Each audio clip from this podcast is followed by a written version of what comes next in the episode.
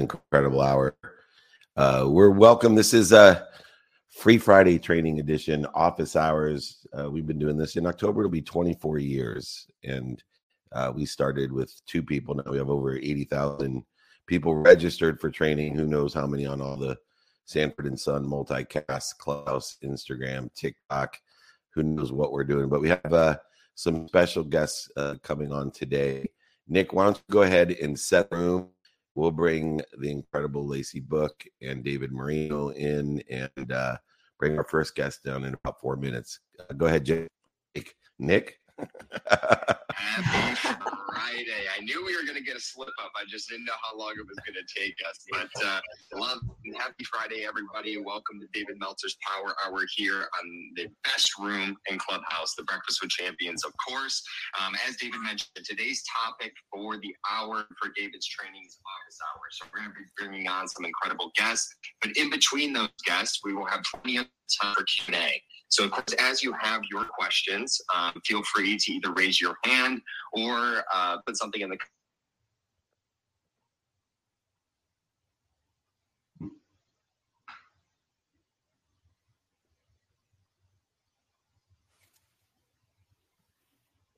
Can't hear anything. I can't either. Yeah, that's because I'm talking on Instagram. The Uh, multicast. Oh. over to you, as I know you are uh, now live with all of the incredible co-hosts. Here we go. Getting, getting ready to bring on our first guest. All right. This is the office hour edition, and I want to introduce two incredible people. It's like family. Uh, you know, when they have like the family edition of, of a game show. That's the way I feel. I got my younger brother, Dave Marino, DM squared. Used to hook up every single week. Now he's too brusque. But uh, look at him. He looks, I don't even know where he's at. But Mr. Marino, welcome to office hours, my friend. Good morning, Dave. How are you? I have like a weird delay. I don't know if I'm coming across delayed on your end, but uh, Yeah, you are. Yeah, Technology is always I our out and come back in. All right, um, I'm back. clear. And then uh, I have my little sister as well, Dr. Lacey Book. Uh, she is here. She's going to be co hosting us as we bring on our friends uh, here on Clubhouse and uh, on office hours in the StreamYard. And uh, please bring your questions. We'll have some breaks today uh, to bring up some questions pertaining to the conversations that we have. And, um, you know, Lacey, since I have you here, real quick before we bring on Fredrik, um, I got to come and visit you in Indy. I think it was yesterday, or in before. One of these days this week. Yeah, I, I was there, and uh, it was interesting because I have the state of the art studio now uh, in one of your homes, and so many people have done that. I was just, you know, curious, you know, what a difference it has made. Um, so many people want to do content in a variety of different ways for a variety of different reasons. Um, but what difference has having that studio, a state of the art studio in your home made? Well, first off, no judgment because I'm not in it right now. I'm actually in my office because content is being created downstairs.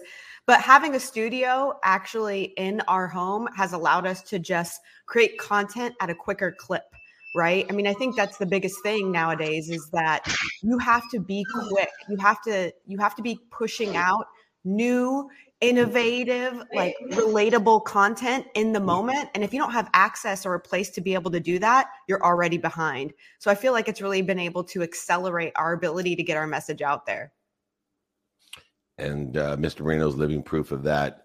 As Mhm. uh, if you don't have state of the art side, I can't tell you how many times technology from the road uh, has contributed to some sort of interference. But we're going to bring our guest on here on Clubhouse, Nick, if that's okay.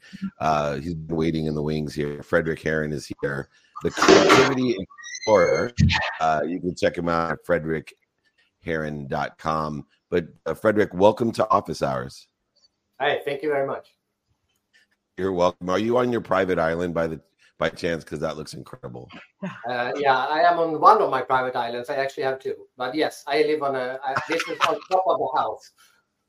Yeah.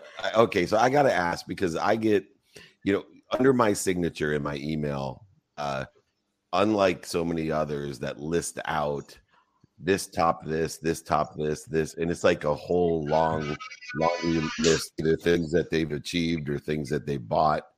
Um, I just put now res ipsa loquitur, which means that which speaks for itself. Mm. I will say with the thousands of guests that I have, I love the fact that yours uh, specifically just says a global speaker, and uh, you know I find it just so amazing that you speak around the world, up to 35 countries per year, um, which is extraordinary. Um, yet somehow you have, uh, through your creativity, created enough income to have two private islands and uh, travel the entire world.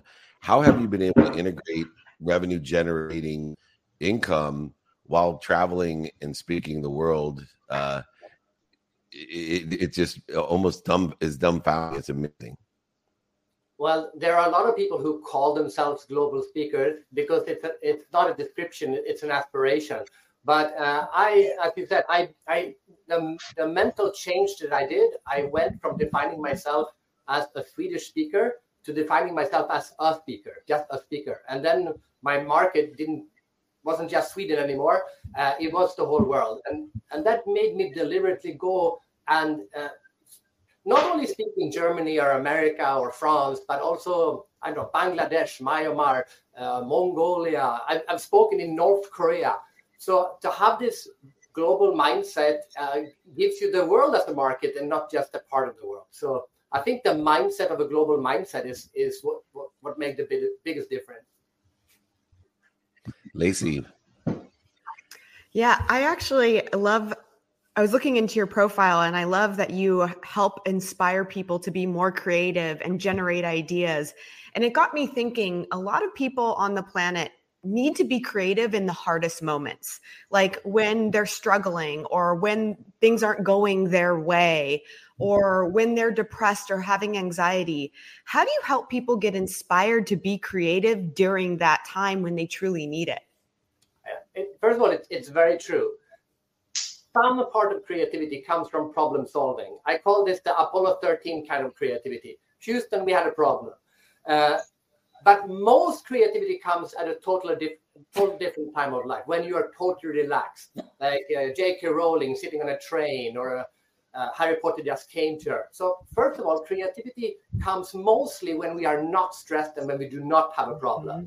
And that is why I live on an island because I want to be totally relaxed and, and, and be in the perfect mindful and listen to my subconscious.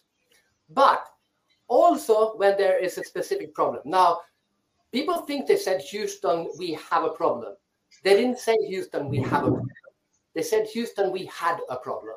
Mm-hmm. And meaning they very quick went from identifying that there was a problem, this oxygen tank blew up, to very quickly go into problem solving mode. We had a problem, now let's figure out how to solve it. And I think this is the lesson that creativity is about solving problems. Mm-hmm. Creativity is what makes us so happy because we have less problems in our lives. But we should not focus on problems. Creativity is not problem solving. Creativity is solution finding.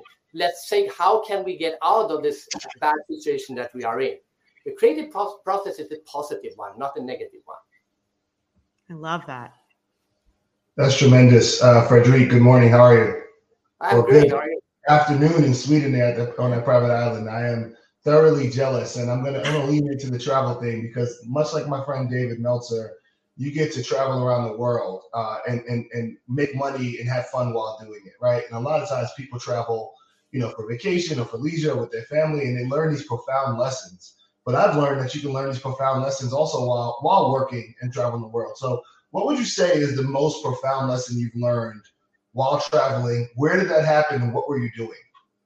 Okay, actually, I, I will. So I call myself the creativity explorer, but for 20 years, I defined myself as a, a creativity expert. But my son was asked to do a presentation in school. What? He was eight years old. What does your parents do for a living? He was supposed to say, My father is a creativity expert. But he's eight years old, he screws it up. And he says, My father is a creativity explorer. And I heard that and I said, oh my God, this is so much better. Because an, ex- an expert knows everything. An explorer doesn't know anything. Mm. But to hmm. explore means to venture into unknown territory in order to learn more about it. So yesterday I was in Copenhagen and I did a speech, but the whole day before that, I interviewed. I interviewed a jazz guitarist, uh, a famous architect, and the head of R&D of the Novo Nordisk, which is the most valued company in uh, in Europe at the moment. So my main job is actually to explore and interview and learn from creative people. I did a speech recently in Mumbai for Tata Group, a huge Tata company. Right after that, I went and I interviewed the children of sex workers in the slums of Mumbai because I want to know what can we learn about creativity from the people who are have nothing at all.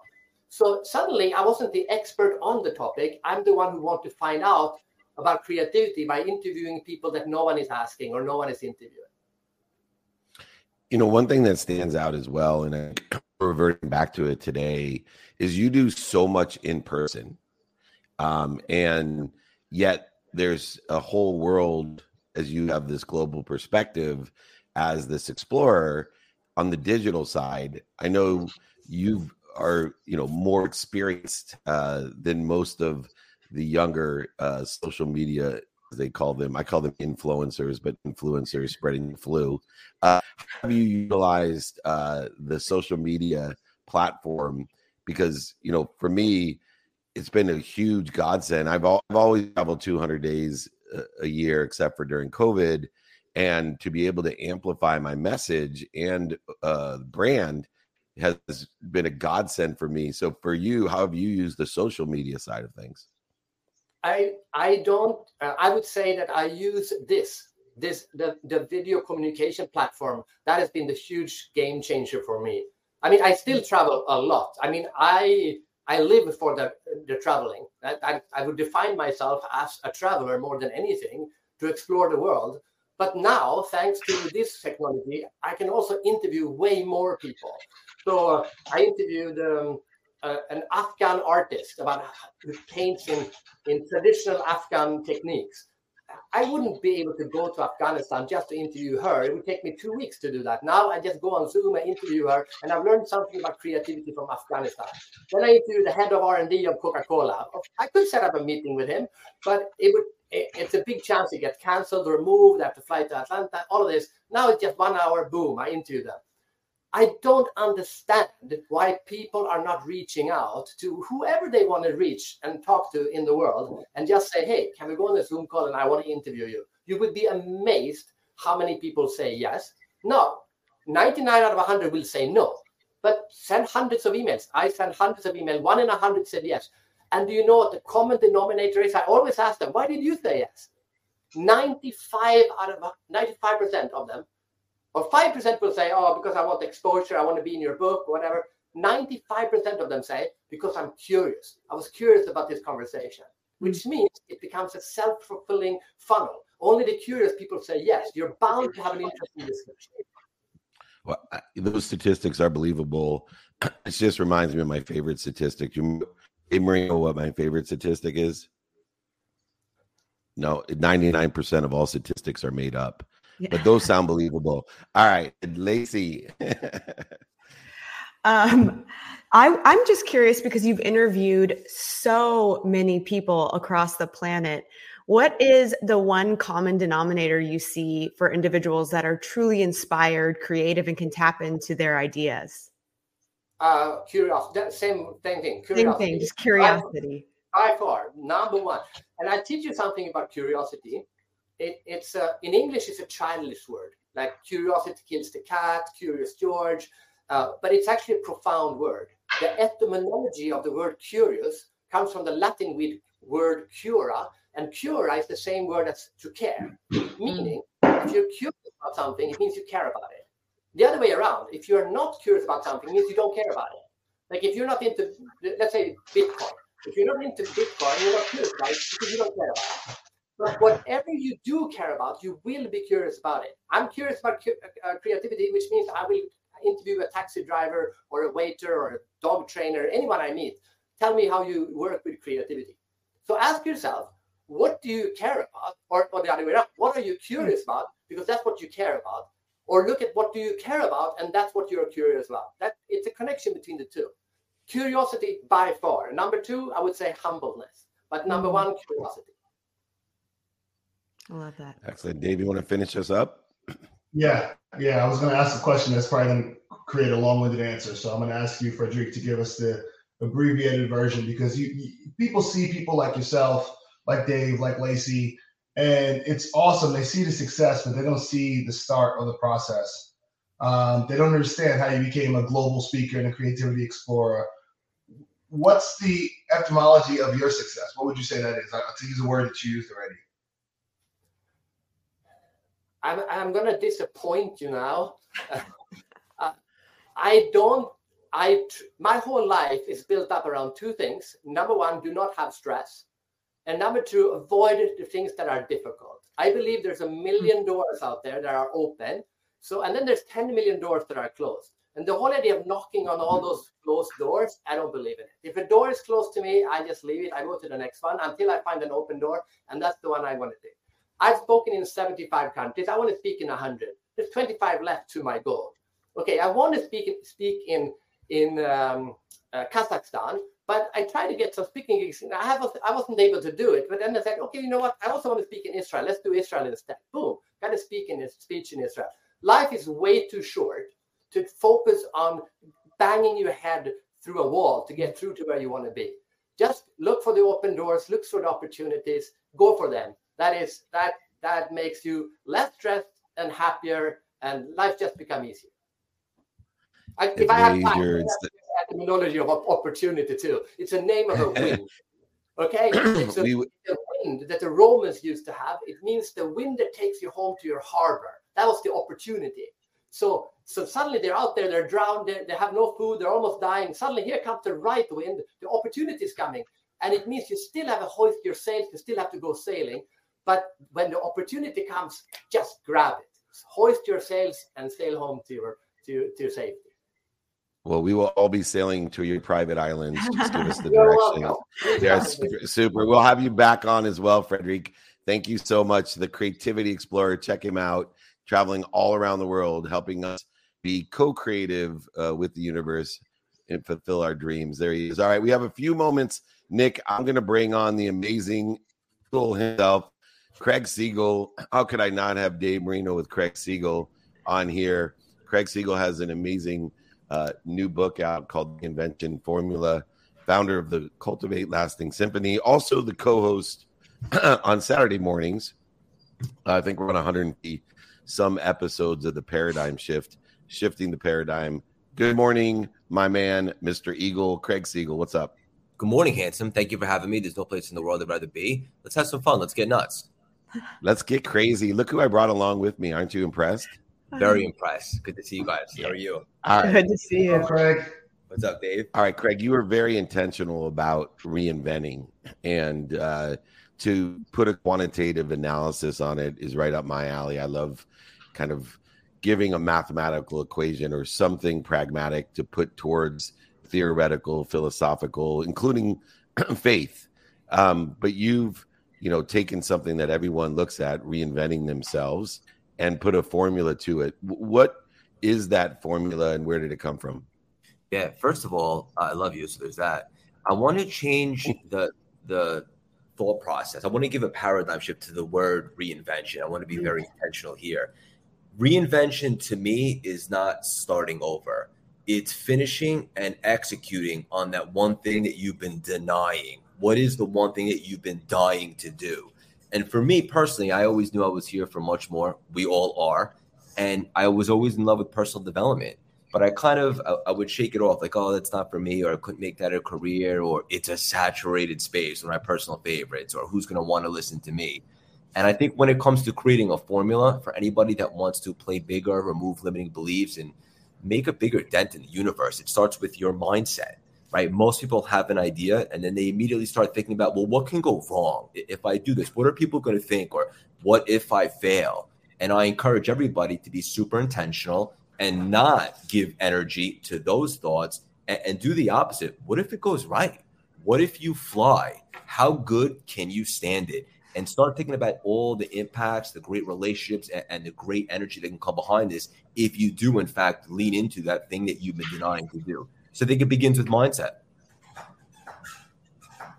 Craig, I love this uh, concept, and I got to ask because you're talking about And I'm, I'm actually glad you said that reinvention doesn't mean starting over because I think a lot of people hear the word, the term reinvention, and they think, I've got to go back to the drawing board. I've got to let go of everything that I already am, who I am, to become somebody new.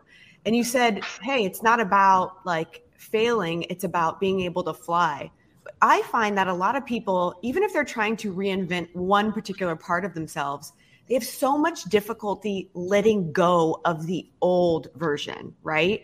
So, how do you help people like actually or, or what advice do you have to to help them let go of something they've been holding on to so long that they identify with yeah so great question so what they're actually holding on to is this identity that's not mm-hmm. even real it's a belief system that we weren't born with but somewhere over time we cultivate it. Maybe our parents maybe society maybe social media whatever the case may be. And we started giving life and energy to these ideas and thoughts and they became very strong beliefs.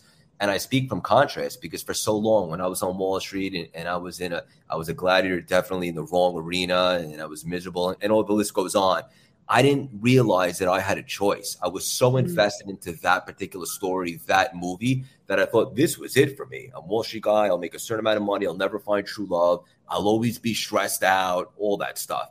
When I got really quiet and started to block out the interference, like Dave always likes to talk about in the pandemic, if I'm being honest, it was kind of a forced pivot I really considered the fact that we all have a choice. And I began to choose a different narrative, a different story, a different movie, if you will. And if you think of your life like a movie, I decided to change the plot, change the next scene, even the cast of characters in my movie.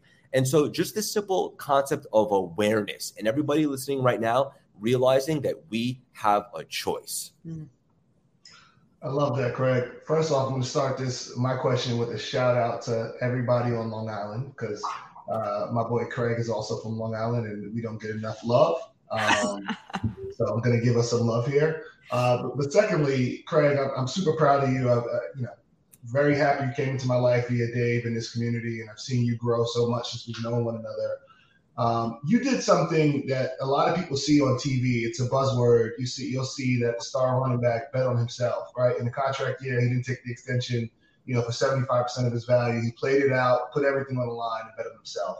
We've got a lot of people stuck in careers that they maybe don't fully love. That gives them financial security. Obviously, Wall Street is probably one of the ones that's higher on that list. Uh, provides a lucrative life. You bet on yourself and walked away from a lot of security can you walk folks through a little bit through what your thought process was? What was your motivation? Mm. Um, and if you would do it again?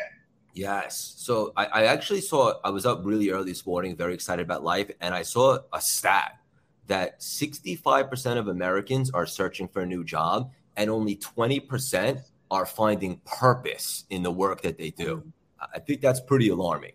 And so for me, and for anybody listening right now, I think the greatest investment or bet that you can ever make is on yourself. And that doesn't mean that you have all the answers. In fact, I the older I get every day that goes by, I realize there's less I know, which is one of the reasons why I'm glad I have Dave in my corner and, and all of you guys.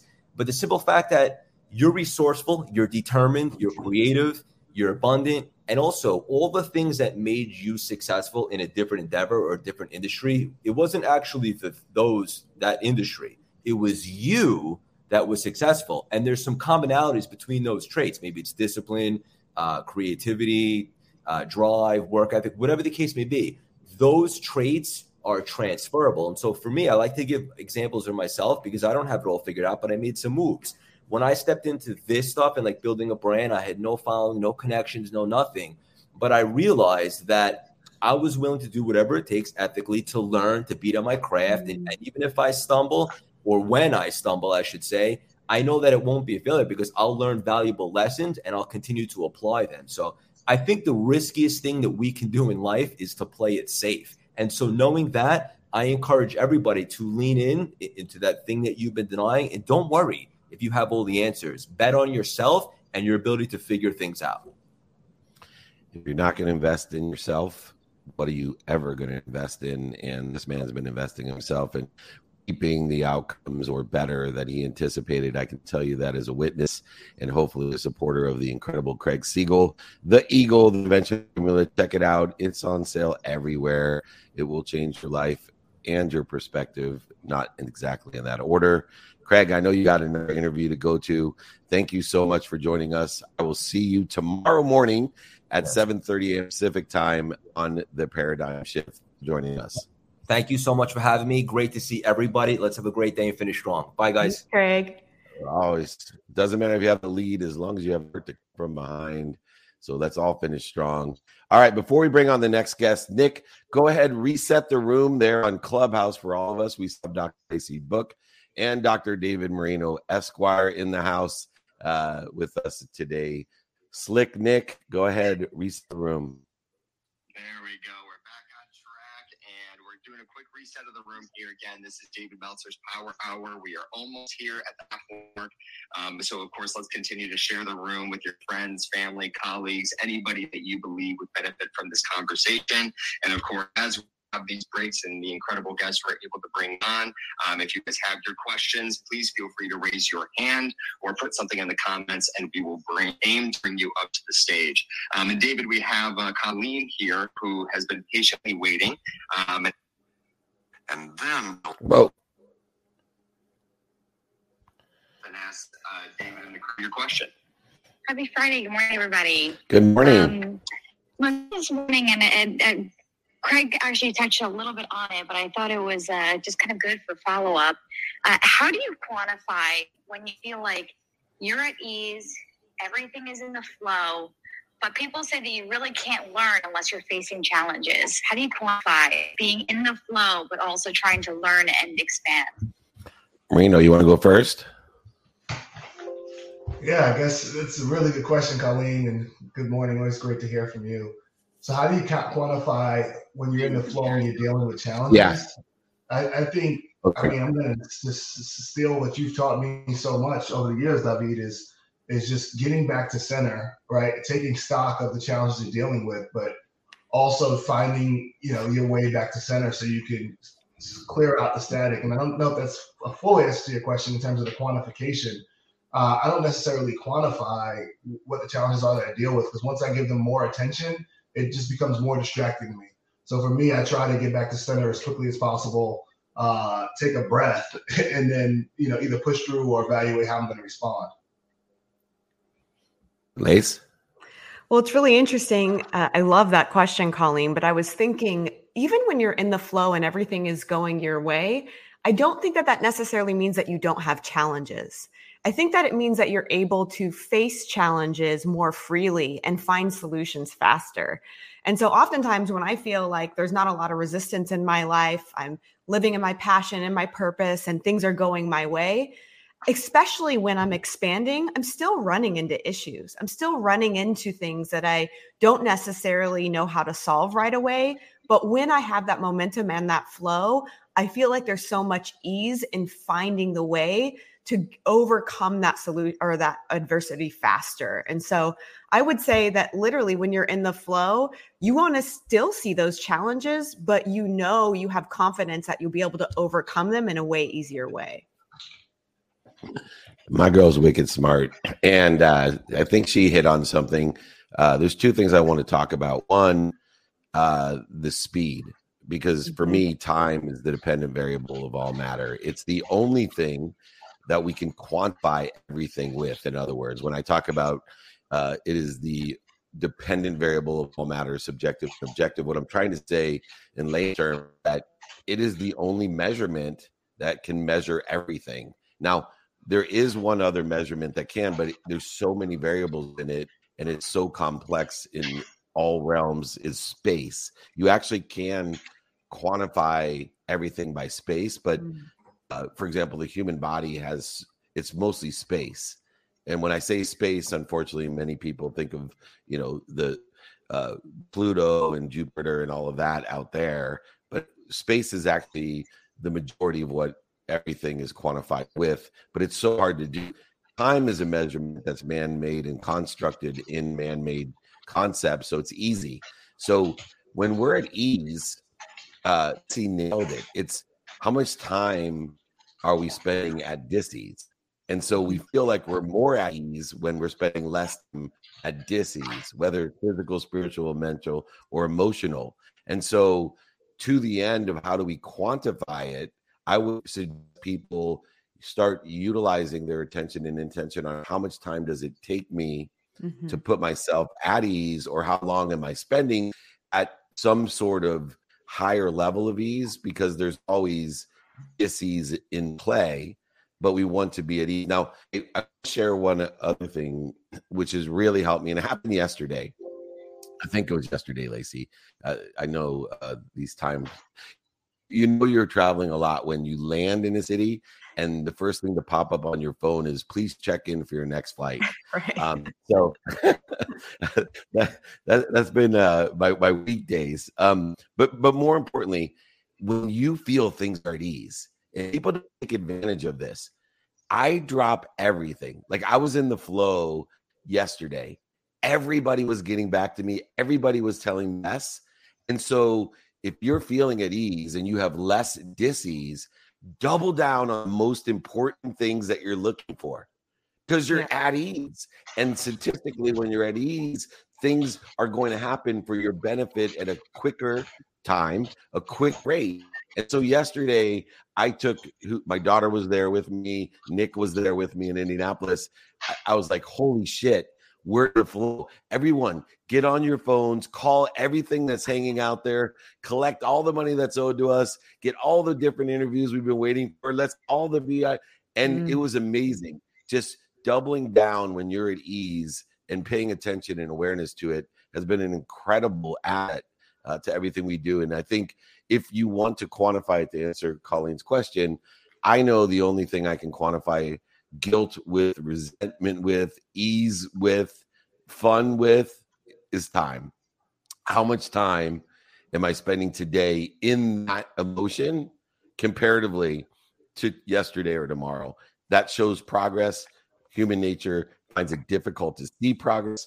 Time allows us, you know, oh, I feel guilty. Well, how long do you feel guilty? Oh, it must have been like 62 minutes. Let's try to spend 61 minutes in guilt tomorrow. That is improvement and nobody else knows how to quantify it. Man, I am blessed to be the dumbest man in the room. Thanks to Dave Marino and Lacey Book joining us. Slick Nick, why don't you bring up someone else? We have time for one more quick question before we bring on our friend from the University of Michigan. It sounds like a plan, and I can only reiterate that feeling of being in the flow. Yesterday was uh, one of those days that, man, do you just pick up the phone and everything is either a yes or turned into gold in some way, shape, or form. So, and with that said, we have uh, Marissa here who's been patiently waiting on Clubhouse. So, Marissa, feel free to unmute yourself now. David, Lacey, and DM squared your question. Hi, everyone. Love you all. Um, I had an opportunity this weekend to talk to Lacey and ask her a couple of questions, but um, we were talking about rejection, and I kind of just wanted her to share with everyone how she looks at rejection and also how both the Daves look at rejection as well. Well, I don't know how Lacey would know about rejection. Nobody ever rejects her. What the heck?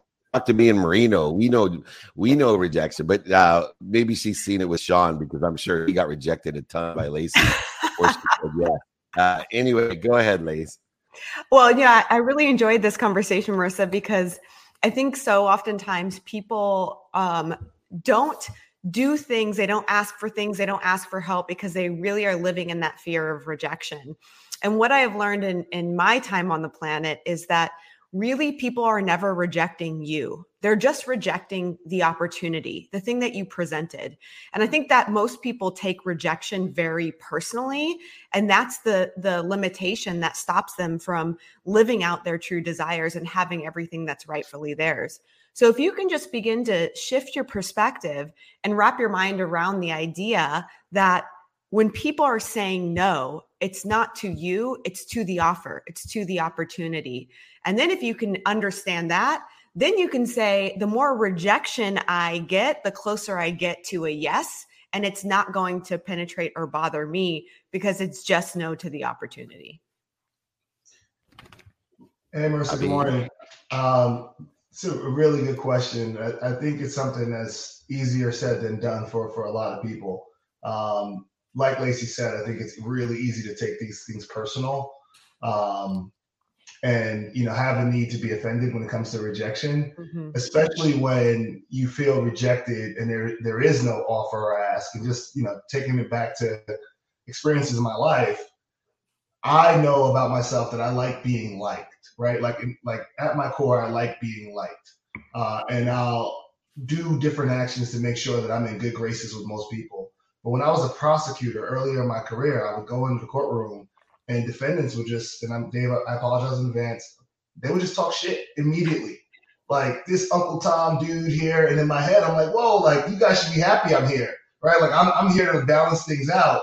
And I used to get so offended and just be so upset about it. But at the end, I, I started to, to, to like release that level of being offended and really just thought about like, they have no problem with me. They have a problem with their situation and their circumstance. And just kind of figuring out like their why and their intention.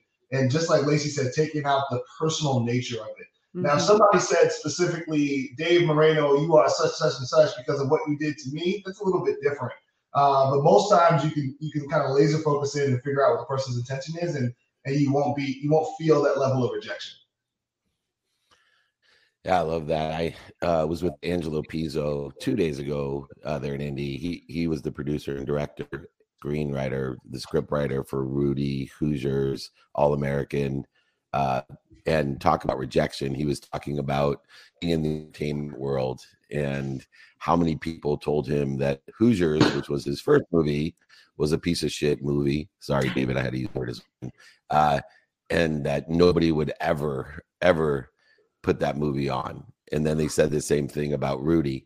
Um, and it's amazing. And Jack Canfield, I think, went to 120 publishers. He sold over half a billion Chicken Soup for the Soul books, but 112 publishers told him that book sucks. Um, and so I think rejection is uh, the universe to me indicating that you have a better publisher or a better screenwriter or a better uh, opportunity ahead of you. It's indicating that hey, let me save you time because this isn't going anywhere. Mm. Uh, and that's why I have a three no rule, and uh, I have a twenty five in in in prospecting. I have twenty five no rule. Don't quit. You know, so if I'm the only person, you know, especially when I was dating and young, you know, I get rejected 21 times at a bar. People like, why are you so happy? Well, I'm only four more away from getting a yes. Uh, and so I could beat those odds. It was amazing.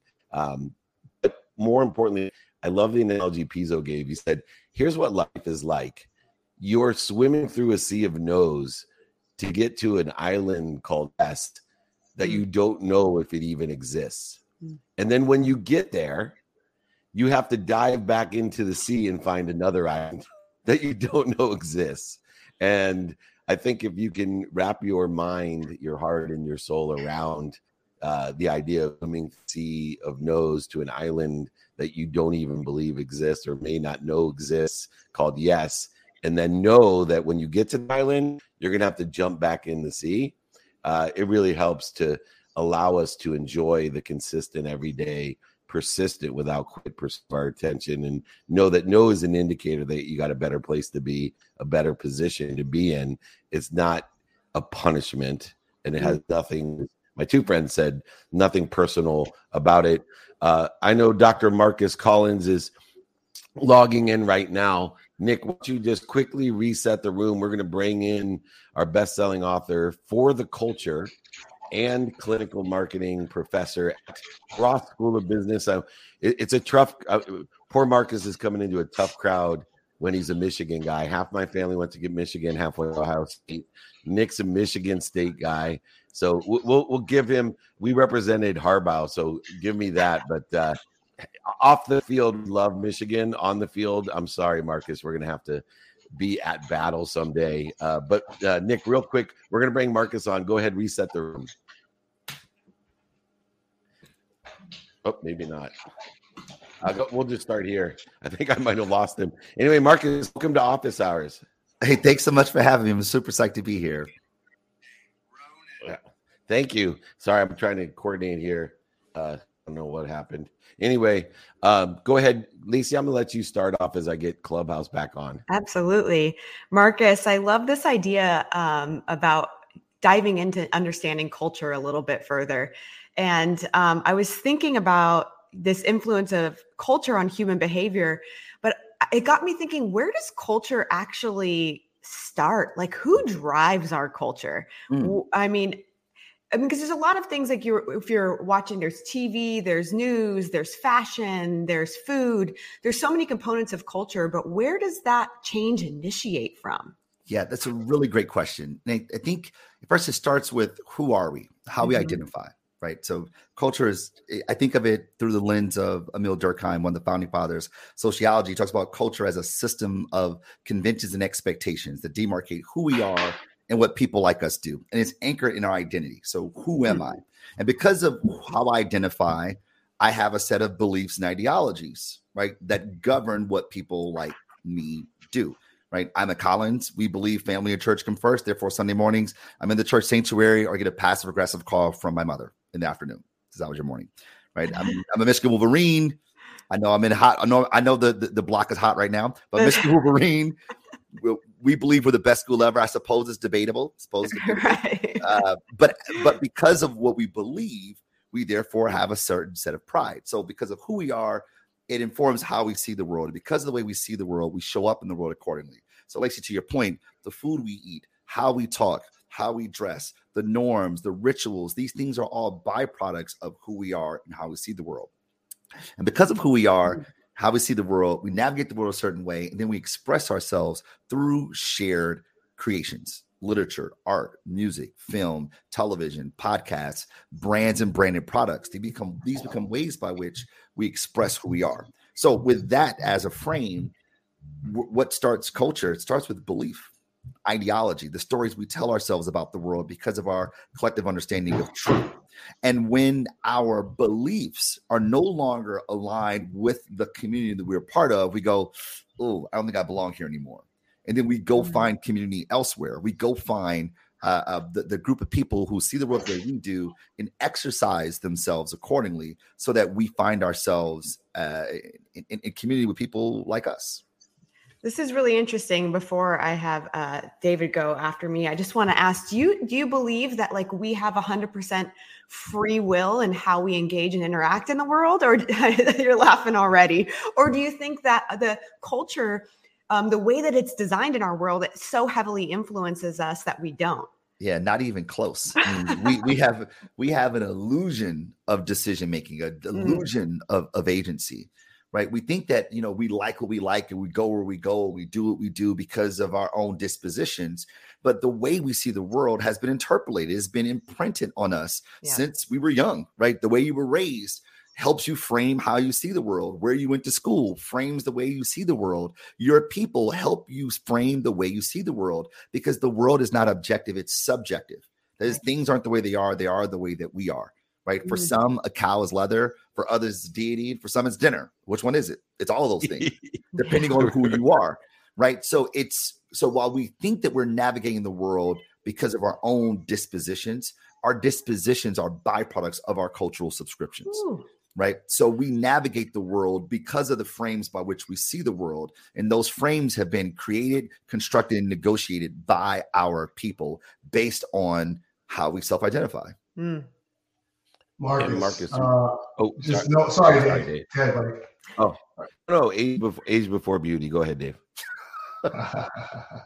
uh, so, so I'm just going to say, because I know this is important to your ethos, go ahead and preach because you were just preaching right now. But also, you said that your culture is aligned with University of Michigan, but you're using the U to throw up frame. So you, you set tripping a little bit there. Your culture, you know, I was I told you it's, a, it's a rough crowd. It's a rough crowd for you, Marcus. you, you got to be careful with everything you do. So you, are up here. I'm going to screenshot that and say you're the biggest fan now. Uh, but no, it, look, I think that the topic that we're discussing is so critically important, yeah. and as someone, a person of color uh, that comes from a diverse background, uh, having one Latin parent and one West Indian parent, uh, and growing up in New York, there's like so many different cultures that I'm a part of and affinity groups I'm a part of. And, you know, I try my best to show up authentically. And I know for a lot of people that's extremely difficult because you feel like you're not going to be accepted. And mm-hmm. I think that mm-hmm. this examination of your cultural uh, upbringing, value, ethos will determine and dictate how you react in certain situations, what's important to you. I think that's such an important dynamic that a lot of folks don't appreciate yeah. Do you have guidance or advice for, say, you know, we're thinking about leadership or executives on how to fully understand, or at least at a base level, understand someone's cultural identity so that you can empower them to be more successful in the workplace. Yeah, I mean, mm-hmm. well, the first, I mean, first, everything you said, I, I echo one thousand percent. Amen. So you are you fan. Let's go. Except for that. Except for that, I thought we were talking about reality. All the reality you said was right. but no, you're right. So, like, you know, what, what it requires of of leaders, just like all of us, actually, it requires us uh, setting aside our own biases, setting aside our own ethnocentrisms, that is the only the way by which we see the world, and realizing that our worldview isn't the only worldview. Mm-hmm. Right. I, I I talk to my students a lot. I tell them, you know, the social world that we inhabit is very much like a basketball game, and and and the way you see the game depends on where you sit. So if you have nosebleed seats, you see a completely different game than people with with courtside seats right? It's still the same objective game, but we uh, we uh, we envision it, we experience it through many different lenses. Which means if we want to understand the world in its totality, it requires us sitting in many, many, many, many different seats. And as leaders, that's your job to be radically empathetic, right? Being able to see the world through other people's lenses and go, I don't, eh, I don't agree with it, but I understand it. Because if we do come to terms with the fact that the world is not objective, it's subjective. We go, oh, okay, well, my truth isn't the only truth, right? And David's truth is this, and Lacey's truth is this, and David's truth is that. And so long as your truth doesn't mean my oppression, then we could rock. Mm. But that requires just an unbelievable amount of empathy.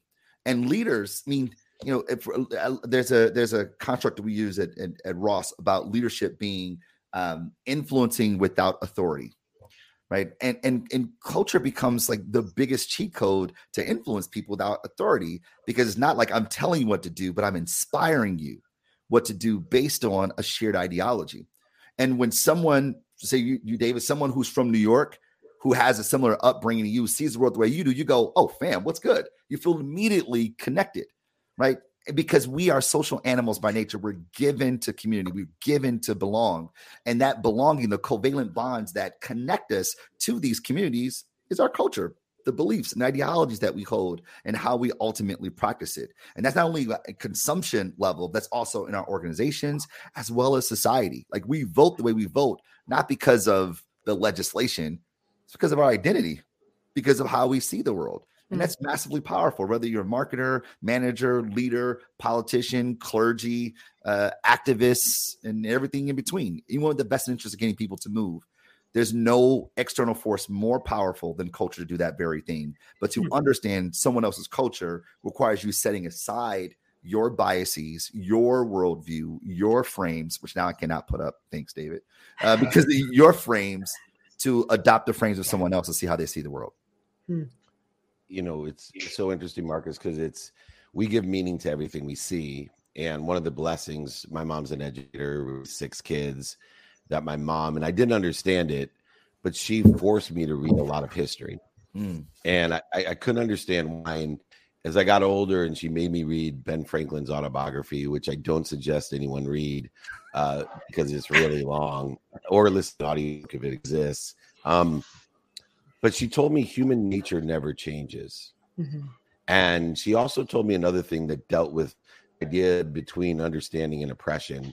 And, and I'm going to use a re- really uh, difficult issue to talk to to illustrate this to you because I w- want to know your opinion how human nature impacts this idea of meaning. So one of the most, I think, uh, difficult conversations to have in America is about abortion. Mm-hmm. Uh, and I think it's illustrative of appreciating people that are the same as you and appreciating the differences between people that are the same as you, meaning we're human, we're all human, or we're all men, or we're all women, or whatever yeah. people say. Um, and I think it's interesting because in, it's the easiest way to say that if a woman tells me, you know, that she would like to have an abortion, and someone else says, but that's murder.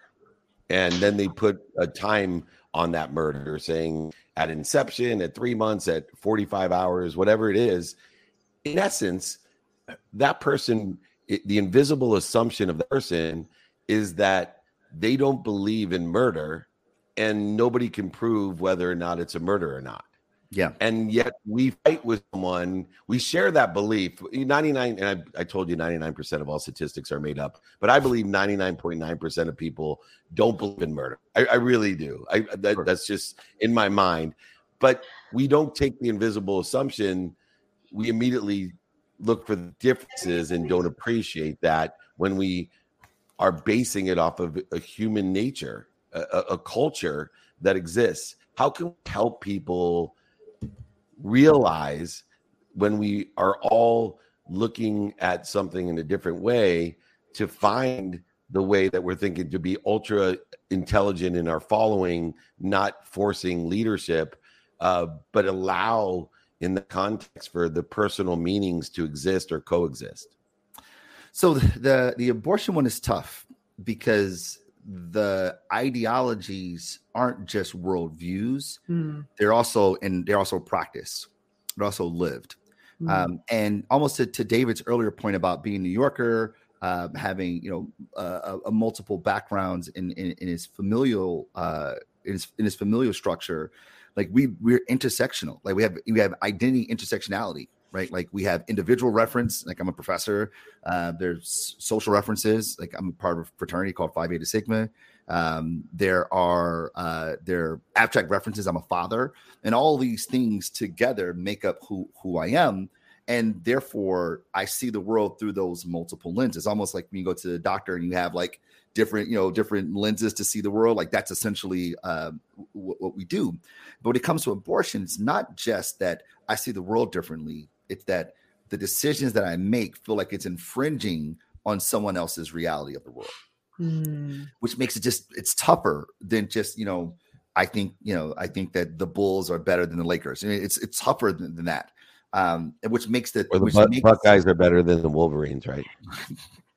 uh, that is not true. Actually, historically, not true. Like- Okay. I thought we were talking facts on here. I thought this was office hours. We're talking about facts. but you- so, I mean, so, so abortion becomes sticky because it's not just perspective; it's about the way the decisions that we make. And if someone gets an abortion and it feels like murder for me, then I feel a moral responsibility Mm. to to to intercede where someone would go look it's my body it's my house stay out you know um, and therefore you find yourselves at, at, at loggerheads and i think what, what what we find though if not to quote a statistic but what we find more and more is that people are actually okay with abortion in a certain context in, in a certain frame right and it's this binary nature of all or nothing that I think makes it impossible for us to get along. But if we can find some semblance of uh, of neutrality, of some semblance of like I can meet you halfway, as it were, then we can get along. But if we if everything is binary, if everything is black and white, if everything is this false bifurcation, there's no way that we can connect. No way. Yeah. Who wants to throw up the last question with our uh, guest who we're going to beg to come back on others because he's using uh, anyone? I I got something. Um, so, Marcus, I keep hearing you talk about this idea of we have to be able to look, especially as leaders, uh, look through the lens of other people's worldviews, and we have to exercise empathy. And I really am sitting here and I'm like, I wish it was as simple as it sounds, right? But the reality of it is, is that we are human and our humanness has a drive and a need to find other people that have our same worldview to reinforce and validate that worldview. That's right. And then you dip yourself into the culture and the way that the world is designed now, it's really easy for the culture and the social media to reinforce your current worldview. Oh yeah. So, how does one begin to step away from one lens to look into another? Yeah. So what you said is absolutely correct. And once we uh, once we accept the fact that our truth is our truth, but it's not the only truth, Mm. we then have to force ourselves outside of the comfort zones, right? Like, you know, the reason why we love to hear some uh, reinforcement, some validation of our own opinions, because it cognitively feels great.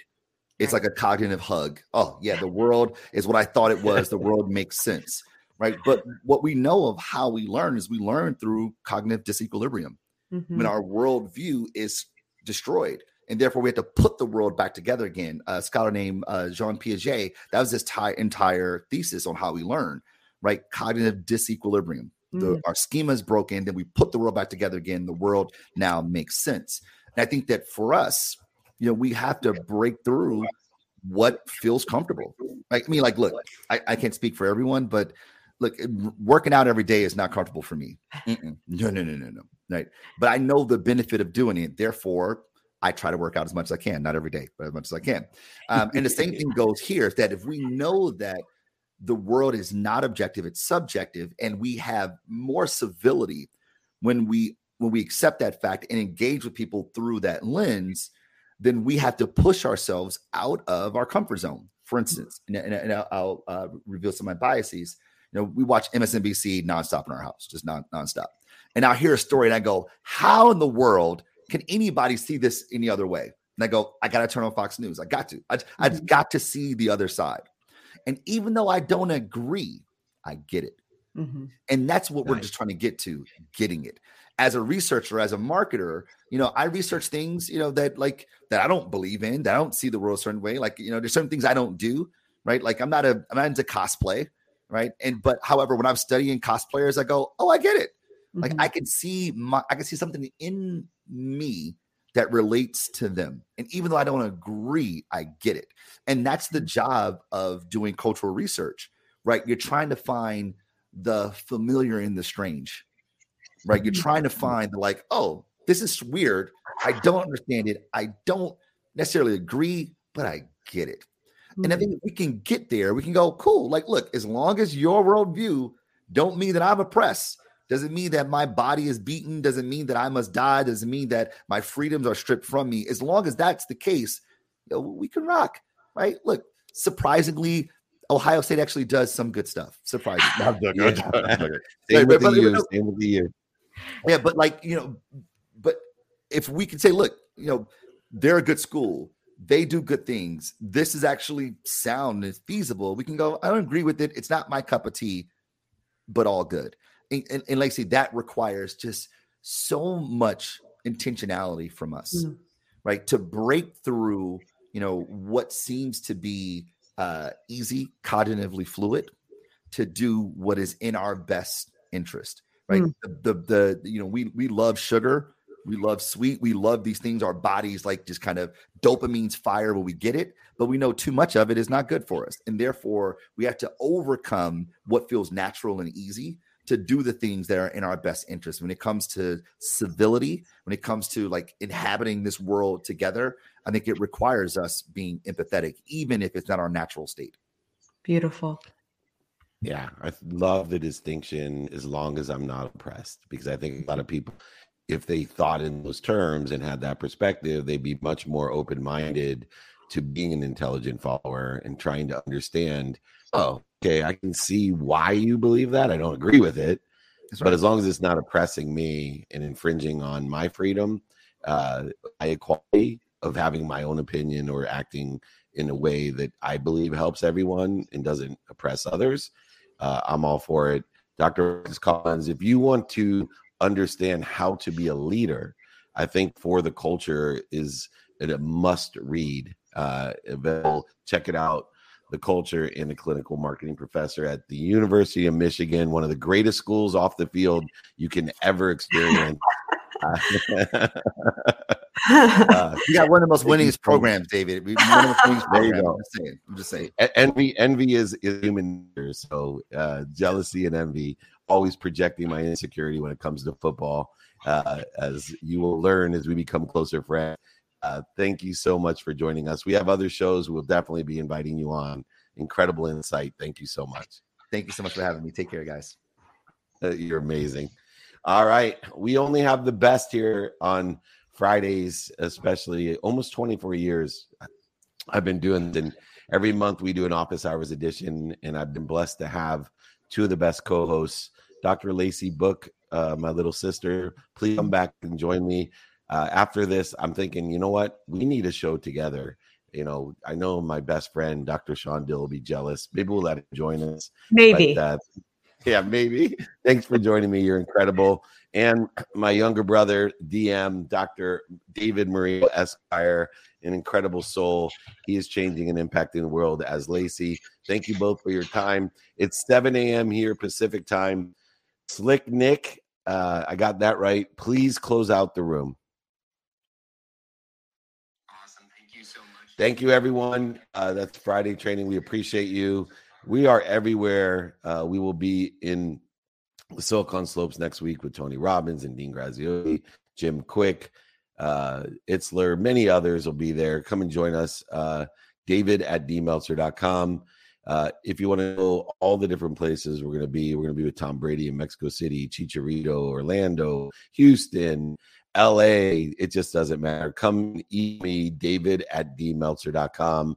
Remember, most importantly, be more interested than interesting. Be kind to your future self and do good deeds. Thanks for joining us.